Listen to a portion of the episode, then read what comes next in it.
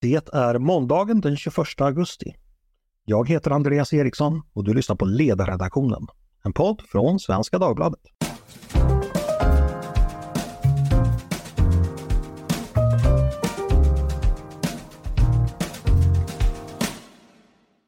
Varmt välkomna till en ny vecka i podden. Idag har det blivit dags att uppdatera oss om Rysslands krig mot Ukraina och framförallt de ekonomiska aspekterna. En av krigets viktigaste fronter är ju just ekonomin. Västvärldens hjälp till Ukraina kommer dels genom militärt och annat stöd, men också genom ekonomiska sanktioner riktade mot Ryssland och den ryska ekonomin. Men hur påverkar dessa sanktioner den ryska ekonomin? Har det gått som man har förväntat sig? Eller har Ryssland visat sig ha större motståndskraft än vad många kanske bedömde? Vad finns det att säga om framtiden? Det ska vi prata om idag. Då har jag nöjet att presentera min gäst, Anders Åslund, professor i nationalekonomi och adjungerad professor vid Georgetown University, tillika senior fellow vid tankesmedjan Fri Värld i Stockholm. Varmt välkommen hit Anders! Du var ju gäst i podden eh, senast i maj 2022 då kriget pågått i knappt tre månader. Den gången gav du mig och lyssnaren insikt såväl i sanktionerna som i hur den ryska ekonomin fungerade. Då har det gått ett drygt år så jag tänkte vi skulle prata om vad som har skett sedan dess men också som sagt en del om, om framtiden. Hur har ekonomin utvecklats? Hur har Ryssland förmått anpassa sig? Och vad mer har hänt? Jag tänkte börja med, med en väldigt övergripande fråga som rör ekonomin i sin helhet. När, när, du och jag pratade i maj 2022, då talade vi om att många bedömare såg framför sig ett fall på 10 eller kanske 15 procent i rysk BNP. Enligt Världsbanken krympte Rysslands ekonomi med inom citattecken bara 2,1 procent förra året. Hur ska man tolka det? Eh, det stora som skedde förra året det var att det var en energikris i Europa. Och det här gagnade Ryssland utomordentligt mycket. Så att eh, gaspriserna på eh, eh den europeiska marknaden steg fem gånger högre än de någonsin hade varit eh, tidigare. Och Ryssland exporterade mycket gas eh, eh förra året. Nu har den nästan strypts och eh, genom att man satte tak på oljepriserna så får Ryssland eh, mycket mindre inkomster eh, eh, från oljan. Så i, i korthet så var det att den, finanssanktionerna balanserades av ökade energiintäkter för Ryssland. Så därför så blev det inte alls så mycket effekt som det såg ut på våren förra året när Ryssland faktiskt var i riktig finanskris. Men det här betyder inte att sanktionerna inte kommer ha någon effekt i år, utan tvärtom så kommer de att bli mer effektiva i år på grund av att Ryssland tjänar mycket mindre eh, på eh, eh, olja och gasförsäljning. Nu, gaspriserna i Europa har faktiskt fallit med inte mindre än 90 procent sedan augusti förra året. Vi ska fortsätta prata både gas och olja snart. Eh, men först en annan övergripande fråga. Kan man lita på den ryska statistiken och ger man ifrån sig siffror på ett, på ett transparent sätt fortfarande? Nej, de har slutat att publicera eh, utrikeshandelsstatistiken som man ju kan förstå eftersom eh, Bäst följer den mycket noga och ser vilka kryphål som finns i eh, sanktionerna. Det är lätt att eh, fuska lite med inflationen och eh, på det sättet få upp eh, BNP-siffrorna. Eh, Belarus har gjort det under många år eh, och eh, sannolikt gör Ryssland det nu i viss del. Men det är inte så stora skillnader. Mm, Okej, okay. då ska vi gå in lite mer detaljerat och då tänkte jag att vi kan börja då med just oljan. EU har ju slutat importera olja från Ryssland. Det talade vi också om i podden förra gången att det var på gång och att oljeexporten till EU omfattade ungefär en fjärdedel av Rysslands exportinkomster innan kriget började. Hur har det här exportstoppet från EUs sida påverkat Ryssland? Säljer man lika mycket olja utomlands nu och, och vart i så fall säljer man det? Eh, vad Ryssland har gjort är att man säljer mycket mer till eh, eh, eh Turkiet, Indien och eh, Kina. Men alla de här länderna får då stora rabatter på den olja de köper eh, från Ryssland. Så att Rysslands oljeintäkter är mycket mindre på grund av lägre eh, priser medan volymen är ungefär densamma. Eh, väst har inte velat reducera oljevolymen på grund av att det skulle leda till högre oljepriser i världen. Ryssland producerar faktiskt drygt en tiondel av all olja i världen. Så att om Ryssland skulle minska produktionen kraftigt så skulle det leda till mycket högre oljepriser. Så samma volym i exporten alltså, men man får mindre betalt numera. Kan man sammanfatta Precis. det så? Hur är det med, med Kina? För det minns jag också att vi diskuterade att eh, Ryssland gärna såg en större exportmarknad med Kina men att det var osäkert hur, hur Kina skulle göra. Vad vet vi om det? Hur har det utvecklats det senaste året? Köper kineserna mer olja nu från Ryssland? Ja, ja. så att eh, kineserna köper mycket mer från Ryssland och eh, en stor fråga är i vad mån eh, kineserna Eh, exportera förbjudna eh, varor eh, till Ryssland. Kineserna har hävdat att de inte gör det, men sannolikt gör de det till en viss del.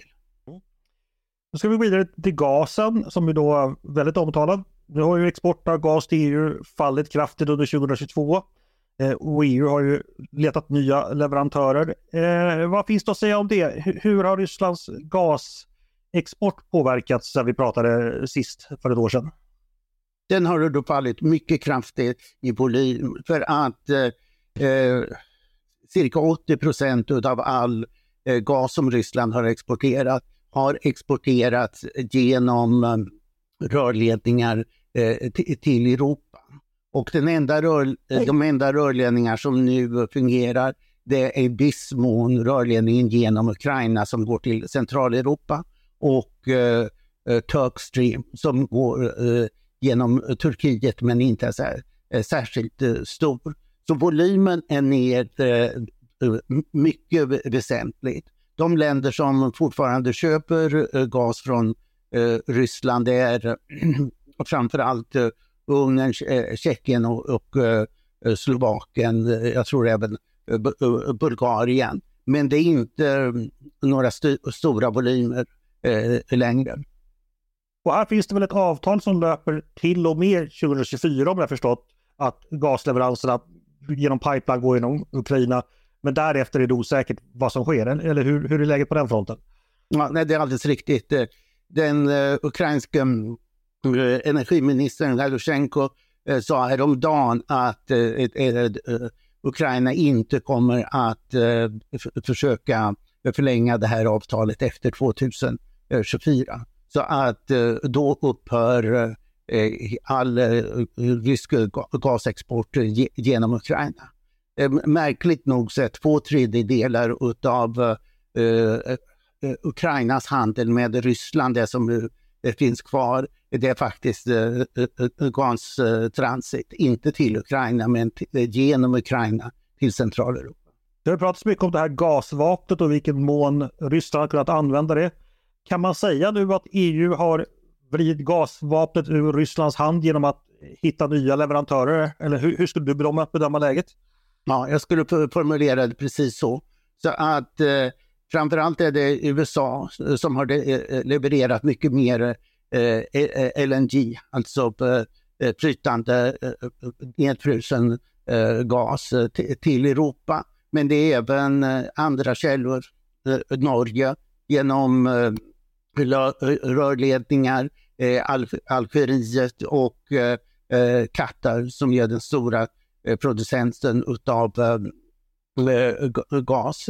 Så att gasmarknaden är nu i god balans och EU annonserade just att eh, lagren är nu fyllda till 91 procent. Så det ser ut som om det inte kommer att bli någon eh, gasbrist eh, i, i vinter i Europa. Om vi då ska gå in och prata, lämna råvarorna och prata eh, handel med insatsvaror och även eh, färdiga produkter. Eh, där pratade vi ju också förra gången om att Ryssland var beroende för insatsvaror till mycket av sin industri, exempelvis till, till bilproduktion och så vidare. Eh, vad finns att säga om det? Den ryska industrin, får man de insatsvaror man behöver eller har sanktionerna, hur hårt har sanktionerna påverkat det? Eh, sanktionerna har eh, varit rätt svårartade när det gäller elektronik. Och eh, vad man kan se det är att då eh, konsumentelektronik eh, eh, som, som bilar drabbas mycket, mycket hårt. Så att Ryssland tillverkar nu, man kan säga sovjetiska bilar, eh, bilar som inte har någon eh, eh, god teknologi längre. Eh, men man lyckas få rätt mycket teknologi så att man kan fortfarande tillverka eh, kryssningsmissiler. Hur går det med, jag antar att många är engagerade, både Ryssland och på andra håll, att kringgå sanktionerna med diverse manövrar. Vad finns det att säga om det? Hur, hur gör man för att kringgå och i vilken mån lyckas man med detta genom att handla via tredje land och så vidare?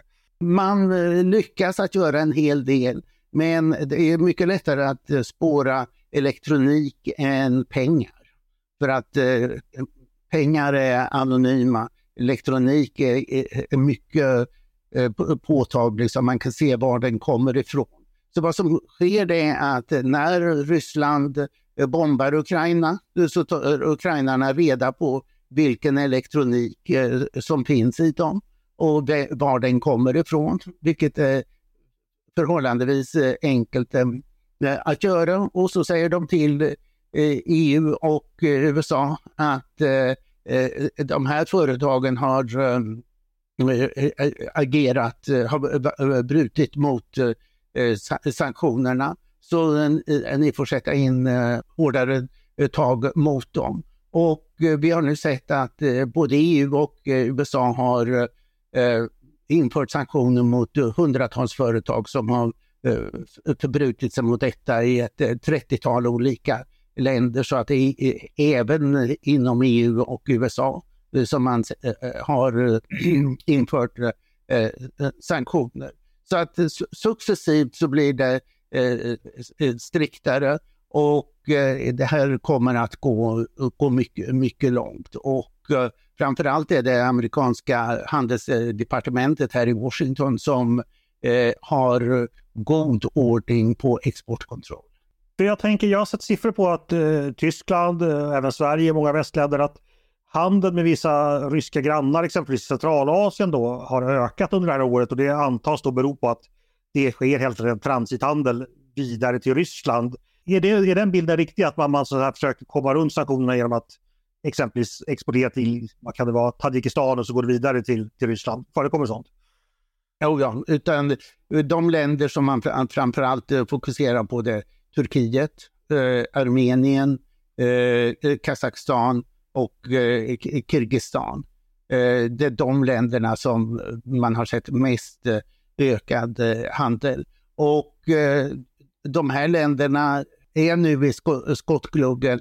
Armenien hade faktiskt en eh, ekonomisk tillväxt förra året om inte mindre än 13 procent medan våra baltiska grannländer eh, de såg eh, ett litet fall i mm, BNP på grund av att eh, handeln med Ryssland hade mm, minimerats. Och om vi försöker ge en eh, lite övergripande bild av eh, Rysslands eh, som handelsnation och dess export. Om man jämför då 2021, det senaste året för, före kriget med var vi kommer landa i år. Eh, ja, du har nämnt att olja, samma volym med mindre pengar gasen har minskat kraftigt. Vilka andra förändringar ser vi i, i den stora bilden så att säga? Ja, det, det är det centrala och sedan mindre elektronikimport. Eh, eh Eh, jag har inte siffrorna där, men det är inte så eh, stora värden. Däremot är det väldigt viktigt för hur ekonomin eh, fungerar. Men förra året så hade Ryssland en total export om 730 miljarder dollar i år kanske det kan bli 200 miljarder dollar mindre. Så att det blir en mycket mindre export. Det centrala som vi bör titta på nu är betalningsbalansen Eh, och kapitalflykten. Förra året så hade Ryssland en eh, betalningsbalansöverskott om inte mindre än 236 miljarder dollar enligt den officiella statistiken.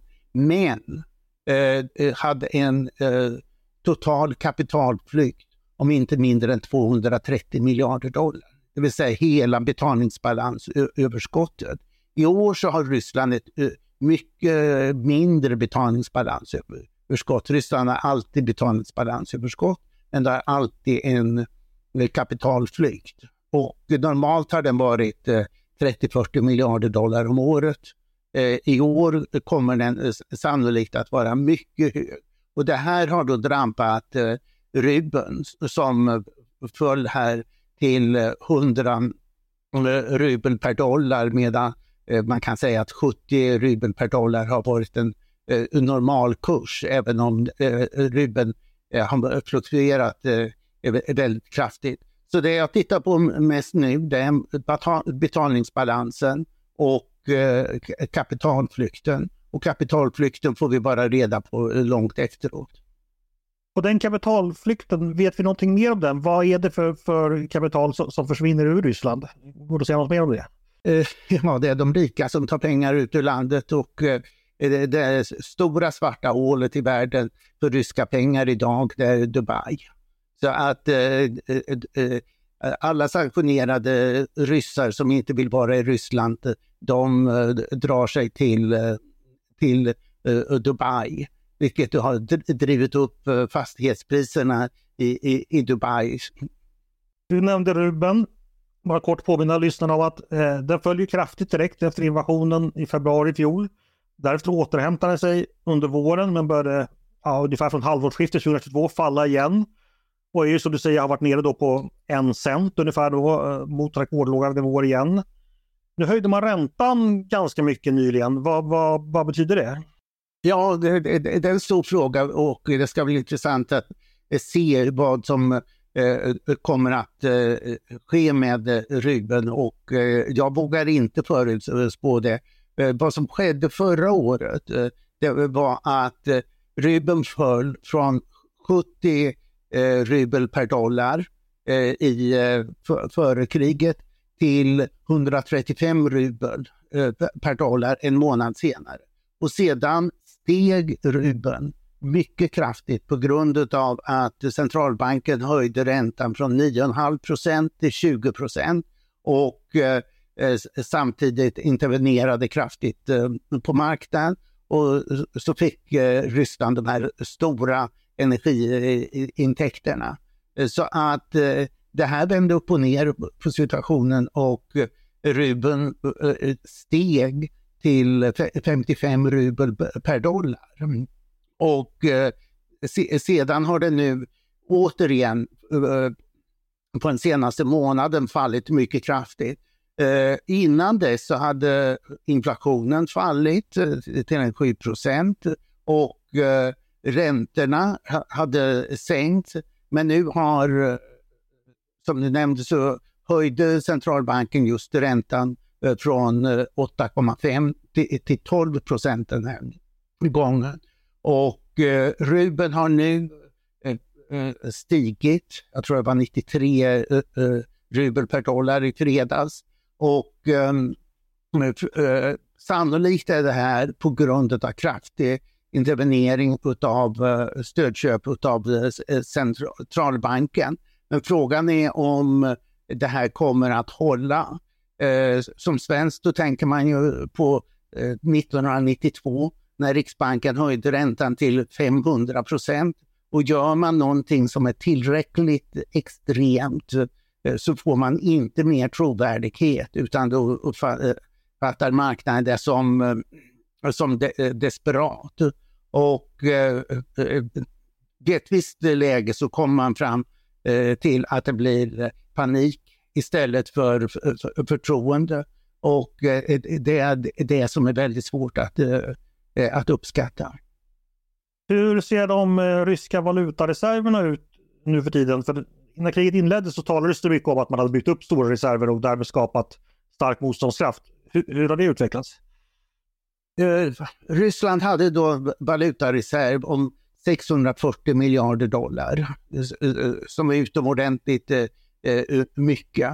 Men utav detta var drygt eh, 300 miljarder det vill säga hälften, i västliga centralbanker. Och man har nu konstaterat, eh, tack vare eh, Sveriges eh, roll som EU-ordförande, att eh, eh, ungefär 220 miljarder dollar eh, finns i, inom EU. Och eh, huvudsakligen är det i eh, clearingsystemet Euroclear i Belgien där ungefär 200 miljarder dollar sitter i, i, i eh, eh, kontanter och eh, kan inte ta, ta sig ut på grund av att man har frusit det.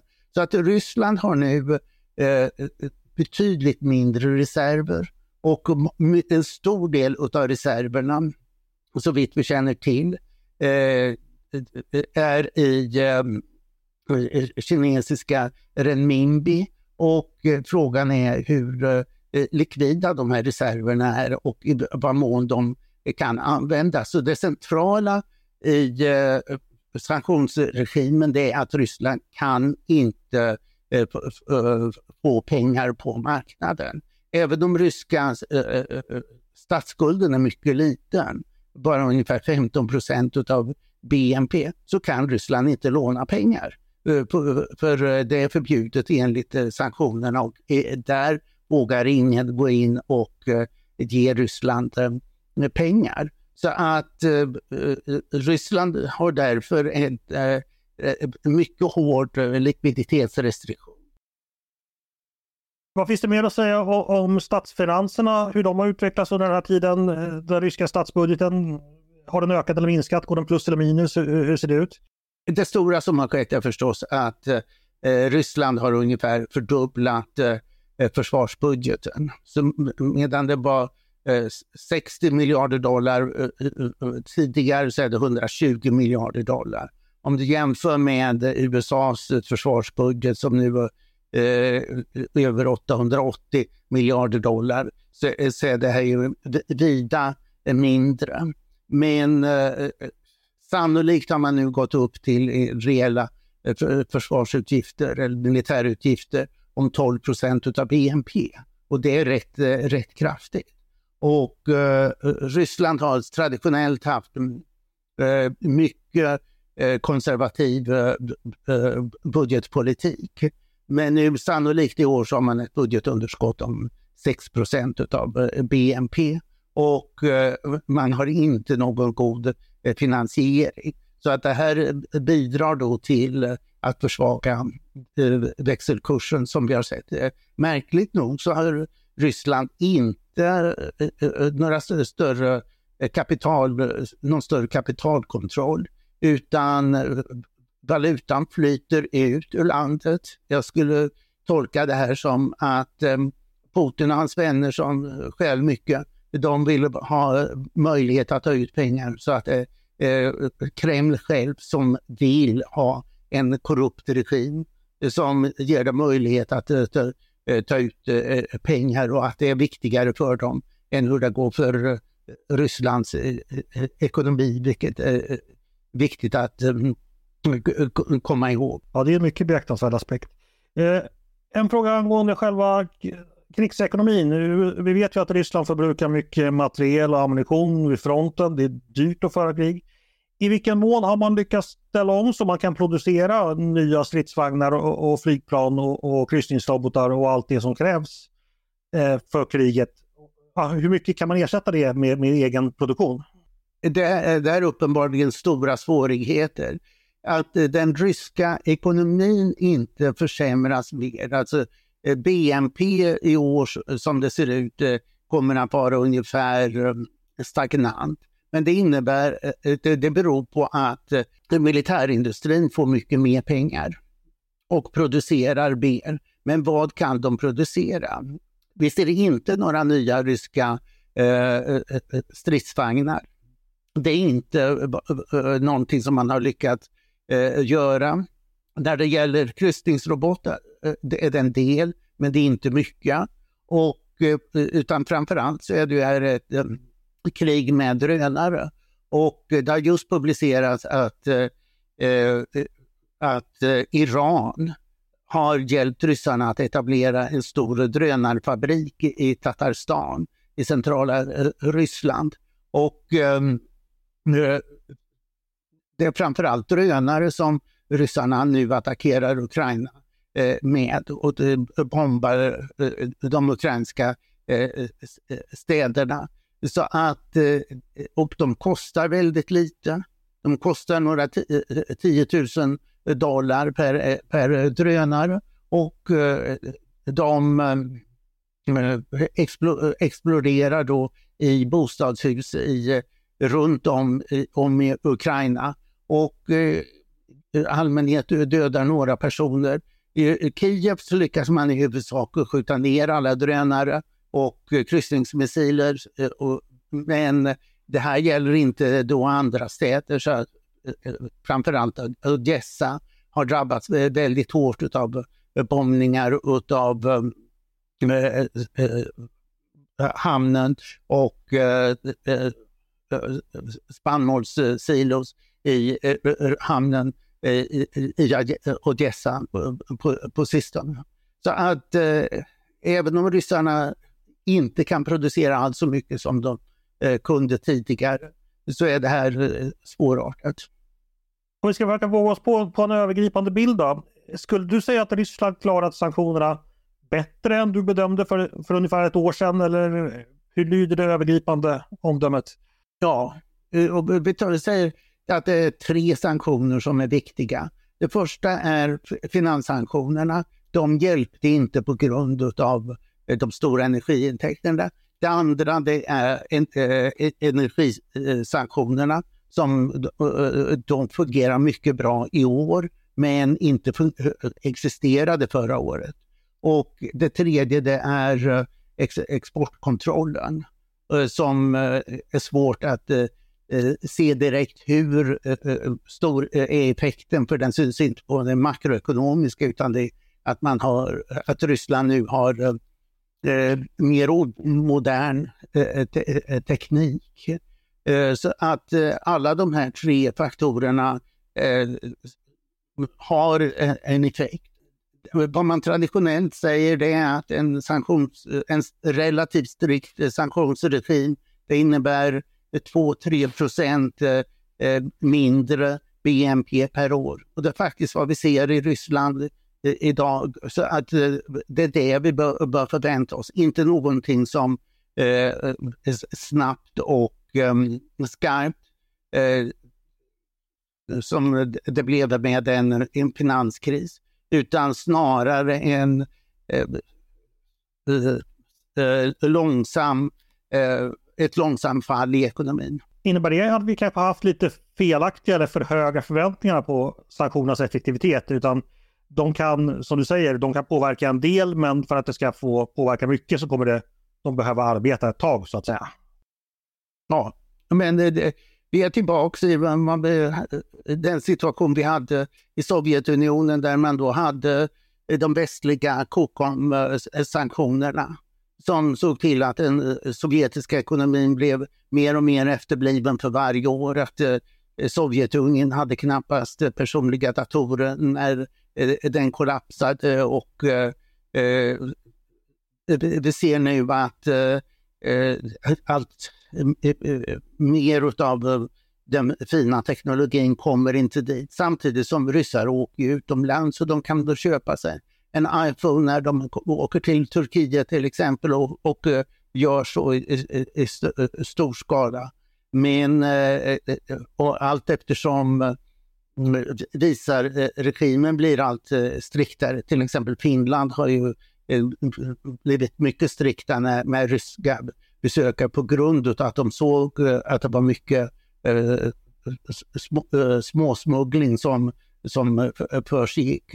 Så på det här sättet så kommer det bli eh, allt mer. Men du har rätt att eh, eh, många hade då förväntningar att det skulle bli mer radikalt på grund av att vi såg en finanskris de första två månaderna efter sanktionerna infördes förra året. En annan sak vi diskuterade ganska mycket förra året, det var ju då omvärldens reaktioner. Där vi då kunde konstatera att västvärlden, EU, USA, Japan, Korea, Australien lyckades visa stor enighet, men resten av världen var betydligt mer splittrad. Eh, hur har det utvecklats under året? Eh, vi vet ju att Ryssland har bedrivit diplomati med Putin har ju varit i Kina. Eh, han skulle åka till Sydafrika för toppmöte med, med afrikanska ledare men åkte ju inte Men, Men Ryssland satsar ju även på det. Eh, om vi tittar på världen utanför väst, ja, vilken sida har de valt i den här konflikten så att säga? Ja, du svarade redan på frågan, de har i huvudsak inte valt. Och eh, det här är väl en eh, diplomatisk eh, dragkamp. Att eh, eh, med Kina, Indien, Brasilien, Sydafrika det, det är väl de, och Saudiarabien, att det är de som är de centrala eh, staterna. Och eh, hur de kommer att ställa sig. Och eh, Kina har ju varit förhållandevis försiktig, eh, även eh, om de eh, har ställt sig klart på Rysslands sida. Eh, mycket viktigt eh, möte var vad eh, Saudiarabien nu organiserade i Jeddah, där eh, mer än 40 länder eh, deltog, i huvudsak på nationella säkerhets rådgivarna. Och där var alla eh, G20-staterna med, utom Ryssland.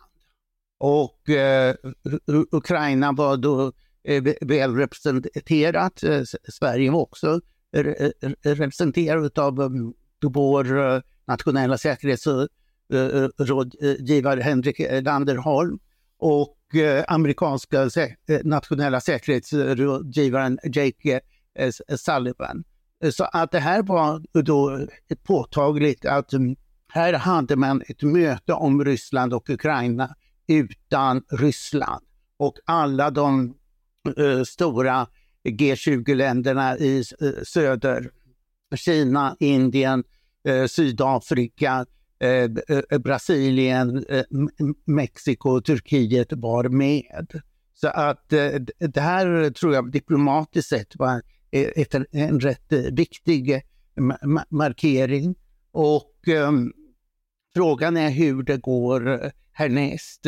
Det ska nu se BRICS-möte i Sydafrika där då Putin inte vågar att åka. Eller de har väl sagt till honom att de inte vill se honom där på grund av att han nu är efterlyst av internationella brottsdomstolen i i Haag.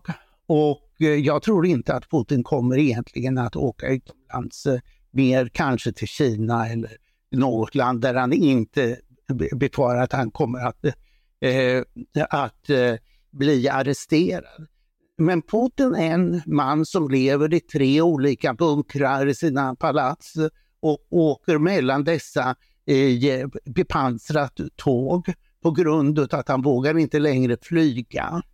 Och det går eh, bestämda rykten att han har en eller två eh, dubbelgångare eh, som får ta hand om de mera folkliga eh, evenemangen på grund av att han har eh, hittills i år inte ens träffat eh, sina medlemmar av hans säkerhetsråd eh, eh i, personligen.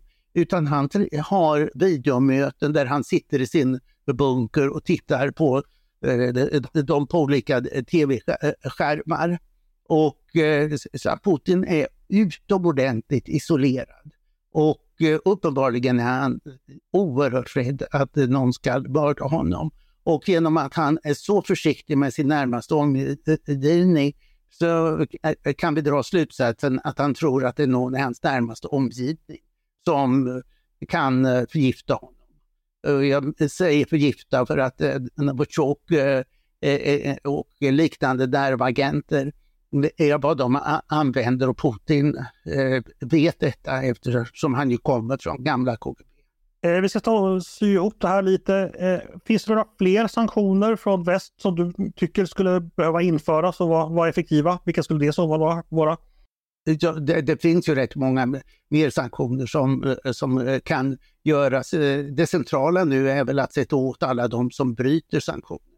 Och det är vad både EU och USA har gjort. Att man, det är hundratals som man har satt upp. Vad, det viktiga är att ta de ryska centralbanksreserverna, de 300 miljarder dollarna som finns i väst och göra eh, ett antal lagar så att man kan överföra dem till eh, Ukraina som eh, krigsskadestånd, det är inte en sanktion inom samma område. Och sedan när det gäller ryska personer som är skyldiga till krigsbrott så bör man sanktionera betydligt fler. Det här är då sånt som retar folk i väst utomordentligt mycket och eh, ryssar utomlands när de ser eh, eh, barn till eh, eh höga KGB-officerare eh, som njuter det goda livet med stora förmögenheter i väst. Och sedan bör man sätta åt Dubai som nu är den plats i världen där ryssar i flykt har, har tagit sig. Och om vi tittar framåt det här ekonomiska kriget, vem kommer vinna det och varför? Eller hur kommer det annars sluta? Eh, jag tror inte att man ska se det som eh, att någon vinner utan snarare att det försvagar eh, Ryssland. Så att det, det viktiga kommer att vara på slagfältet och inte ekonomin utan det är helt enkelt se till så att Ryssland har färre resurser och färre vapen. Stort tack eh, Anders Åslund, professor i nationalekonomi, för att du ville komma till mig idag. Tack så mycket! Tack! Och tack också till er som har lyssnat på dagens avsnitt av Ledarredaktionen. Jag hoppas ni tyckte det var intressant. Det är ju förstås då en podd från Svenska Dagbladet och ni är som vanligt varmt välkomna att höra av er till redaktionen med tankar och synpunkter på det vi precis har diskuterat. Eller om det är så att ni har idéer och förslag om vad vi ska ta upp i framtiden. Då mejlar ni till ledarsidan snabel svd.se. Dagens producent, han heter som vanligt Jesper Sandström. Själv heter jag som vanligt Andreas Eriksson och jag hoppas att vi hörs igen snart.